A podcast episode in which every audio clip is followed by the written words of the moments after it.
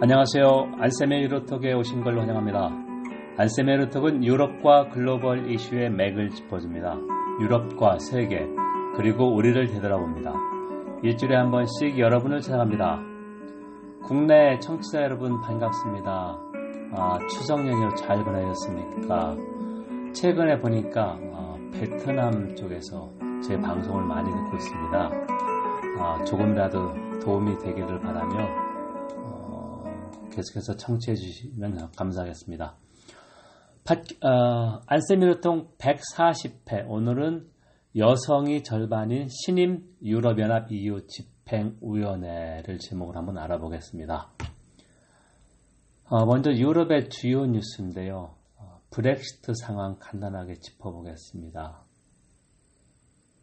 일단 9월 첫 주에 영국 하원이 개원하자마자 어, 야당이 힘을 합했고 그리고 집권 보수당 21명이 반란표 그러니까 당론을 거부하고 반란표를 던져서 어, 노딜 브렉시트 방지 법안을 통과시켰습니다. 그리고 이게 9월 9일 날 엘리자베스 2세의 재가를 받아서 정식 법이 됐습니다. 내용은 10월 19일까지 탈퇴 조약, 브렉시트 조약이 비준되지 않으면 세 달을 연기한다. 그러니까 10월 31일이 브렉시트 일자인데요.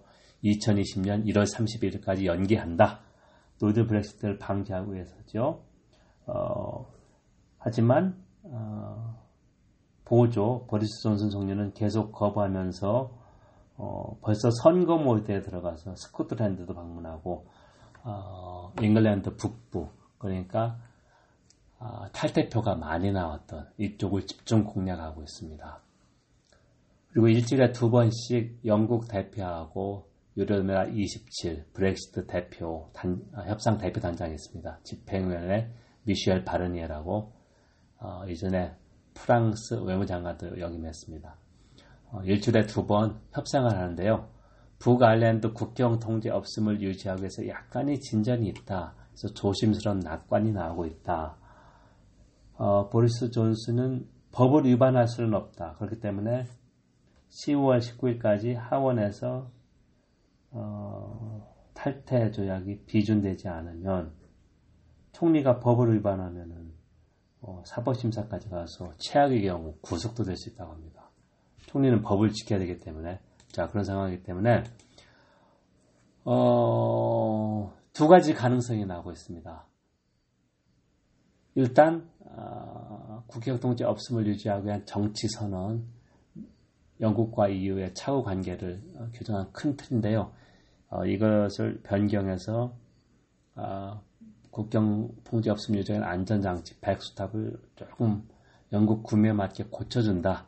그러면 통과가 되면 어, 보르스 전자 유리하게 됩니다.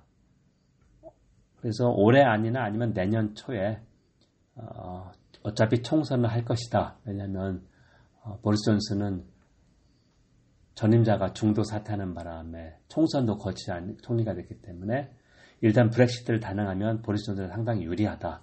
자 그렇기 때문에 어, 최상의 시나리오에서 브렉시트 조약이 통과돼도 올해 안에 아니면 어, 내년 봄 늦어도 총선이 있을 것이다. 그건 보리스 존슨은 아주 유, 아직 유리하고 아주 유리하고 그렇지 않고 일단 어, 탈퇴 조약이 비준되지 않아서 연기된다. 그러면 어, 조기 총선인데 11월 정도에 할 것이다. 이럴 경우에는 어, 보수당에 어, 그렇게 유리하지는 않습니다. 왜냐하면 나이젤 파라지라고 하는 이전에 영국 독립당이 지금은 어, 브렉시트 파티입니다. 보수당 표를 잠식하고 있습니다. 자 그리고 조심스럽게 나오는 어, 지금 그 설문조사를 보면 헝 팔러먼트 결과가 날 것이다. 즉 어느 당도 과반을 확보하지 못해서 정치적 불확실성이 계속된다. 이럴 경우에는 연립 정부를 한 수밖에 없죠. 자 그러면 브렉시트 상황은 더 어, 불확실성이 가중된다 이렇게 볼 수 있습니다. 자 그러면 어, 지난 7월 초에 어, 지명 유럽 연합 집행위원장으로 지명된 우어줄라 펀데어 라이언이 한 두 달 정도 어, 각 회원국도 방문하면서 회원국이 추천한 어, 집행위원 국가로 치면 장관입니다. 뭐뭐 담당 장관. 어, 이 사람 27명의 책책을 배분했는데요. 요걸 한번 좀 평가해 보겠습니다. 자, 그럼 이제 앞으로 일정이 어떻게 되나 첫 번째 일정을 보면 9월 30일 월요일부터 유럽의회가 아, 27명 집행위원, 초전된 사람에서 관련 소위원회, 관련 위원회, 유럽의 무슨 예를 들면 경제위원회, 통상위원회, 뭐 내무위원회 이렇게 있습니다. 청문회를 시작합니다.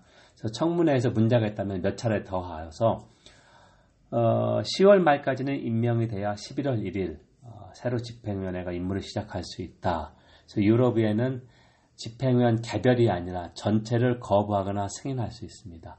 하지만 특정 어, 집행에서 문제가 있다고 어, 제기하면 어, 집행위원장 지명자 폰데어 라이언이 어, 이 위원을 임명한 국가의회에서 다른 문제가 없을 의원으로 교체해서 다시 청문회를 합니다.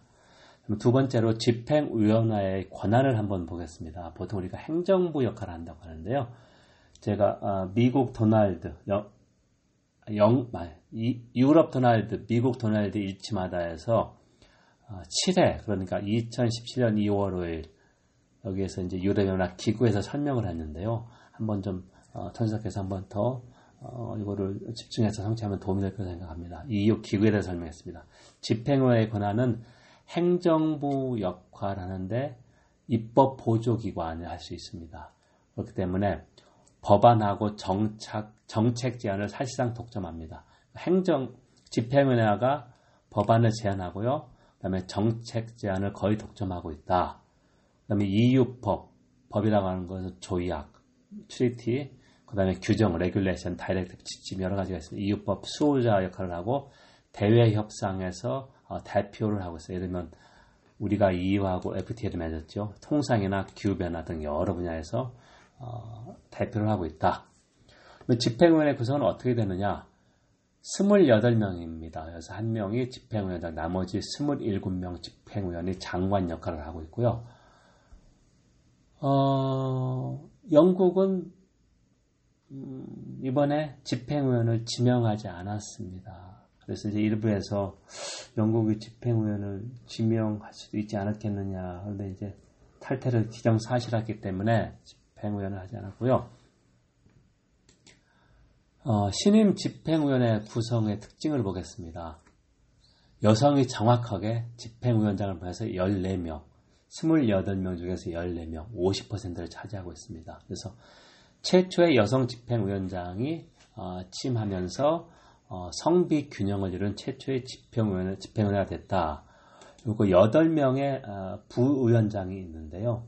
이 사람들은 어, 그 여러 집행위원들의 업무를 몇 개씩 이렇게 해서 맡고 조율하는 역할을 하고 있다. 그래서 3명의 수석 부위원장이 있습니다. Executive Vice President, EVP인데요. 어, 특징이 유럽의회가 최고 후보, 대표 후보로 내세웠던 사람입니다. 그래서 프란스 티머만스라고 하는 네덜란드 사람은 사회당의 최고 후보였었는데 기후변화, 그러니까 European Union의 Green Deal을 담당하는 부, 수석 부위원장입니다. 그리고 마르그레테 베스타게르 트럼프 대통령의 tax lady라고 표현했던 사람인데 디지털 경제와 경쟁을 맡고 있습니다. 자유민주당 정치그룹의 최고 후보였습니다. 그리고 어, 돈브르스키라고 하는 중도 우파 기민당인데 라트비아 사람이고요. 경제와 재정 이 사람이 어, 세 사람이 수석 부위원장인데 이 중에서 최고 선임은 티머만스입니다. 그래서 어, 펀데어 라이언 집회원장 상당히 머리가 좋다. 왜냐면은 유럽의회가 어, 여러 정당으로 파편화되어 있다. 정치 그룹으로. 그래서 어, 민주적 정당성을 확보해서 최고 후보로 나온 사람을 부위원장으로 임명했고 상당히 어, 이 두 사람 티머만스하고 베스타제는 이미 지금 집행위원으로 어, 근무하고 있기 때문에 상당히 경험이 있는 사람이다. 그렇기 때문에 어, 경험 있고 관록 있고 유럽의회하고 아주 상시 소통할 수 있는 그런 어, 사람을 좀 뽑다 볼 수 있고요. 그러면 신임 집행위원회의 특징이나 어, 청문회에서 논란이 예상된 인물을 한번 보면 어, 이코노미스트가 정확하게 지적했듯이 가장 어, 정치적인 집행위원 구성이다. 그러니까 이제 펀데얼라인은 집행원장으로 전혀 고려되지 않은 사람인데 마크롱이 제시해서 어, 메르켈이 할 수 없이 수용했죠. 그래서 제가 136회에서 마크롱이 메르켈을 잃은 이유, 이긴 이유 135회인가 그거 있습니다. 한번 보내시고요. 어, 그런 특징이 있고 그다음에 지리적 분포를 고려해서 중동부 유럽이나 서유럽, 기존 회원국이나 신, 신회원국 간에 어, 적절하게 그 비중 같은 것을 잘 어, 이렇게 고려했다. 그리고 지금 어, 유럽연합하고 중동부 유럽 비세그레드 4개국, 폴란드, 체코, 헝가리, 슬로바키아가 계속해서 그 법치 가지고 어, 논쟁을 벌이고 있고 폴란드와 헝가리는 어, 제재 예비 단계에 들어가 있습니다. 그런 상황에서 체코 출신의 어, 여성 집행위원, 유로바라는 여성 집행위원이 가치, 유럽 가치와 투명성 담당이다. 그러니까 어, 떻게 보면 당사자 이 국가를 감시하고 어, 유럽의 가치를 지켜낼 수 있는 그런 역할을 맡겼습니다. 그 프랑스 출신의 실비 굴라드라는 어, 여성 집행위원은 단일 시장 담당인데요. 9월 어, 10일에 유럽연합 EU 예산 유용권으로 프랑스 경찰에 수사를 받고 있습니다. 그래서 청문회상에 논란이 좀 있을 수 있다. 또 하나 인물이 루마니아의 로바나 플룸브라고 하는 어, transport 그러니까 교통 담당 집행위원인데요. 2년 전에 루마니아 부패 사건에 연루됐다는 어, 그런 게 있고 또 하나는 폴란드의 야누시 보이치에호프스키 농업 담당 집행위원입니다. 어, 유럽연합 반부패청의 수사를 받고 있습니다. 그래서 집행위원회 청문회상에서 문제가 될 수 있다. 어, 또 한 명을 좀 언급한다면 필립 호건이라고 지금 농업 담당 집행위원인데 통상 담당 집행 통상 그러니까 무역 담당 집행위원으로 어, 지명됐습니다. 아일랜드 사람입니다. 유럽연합이 어, 트럼프의 보호무역과 반대로 자유무역을 수호하는 그런 역할을 하고 있습니다.